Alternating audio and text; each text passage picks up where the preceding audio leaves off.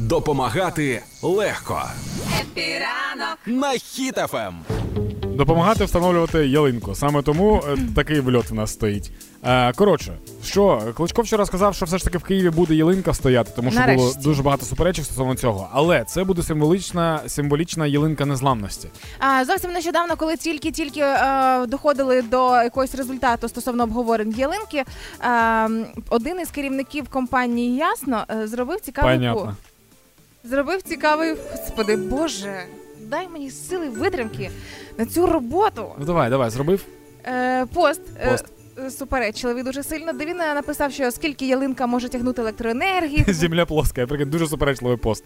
Все, ялинка буде тягнути Ти багато зараз ти типу електро... хочеш зараз Ні, ні, кажи, кажи, Помститися? ялинка, ялинка буде тягнути забагато електроенергії. Да, і почав писати, типу, це е, стільки само, як там е, тягне е, два, три багатоквартирних будинки і так далі. А потім зрозумів, що трошки прогадав, і ялинка, яка буде встановлена в Києві, вона не буде мати ніякої ні ілюмінації, ніякого світла не буде тягнути, а навпаки стане пунктом незламності. Кажи, чого ти Навіть смієшся? пральну машину з ялинки зняли, щоб не тягнуло багато електроенергії.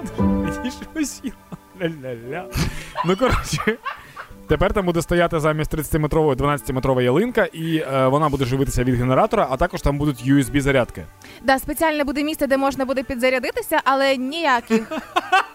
Ти кажеш, як алкаш. А ти кажеш, як мій колишній друг. Ну-ну. Так от, там не буде ніяких ярмарків, ніяких фудкортів, абсолютно нічого, щоб не створювати ні натовпу. Боже, Кузі, виключимо мікрофон, це неможливо. Юра, ніяких ярмарків, але місце, щоб підзарядитися, буде.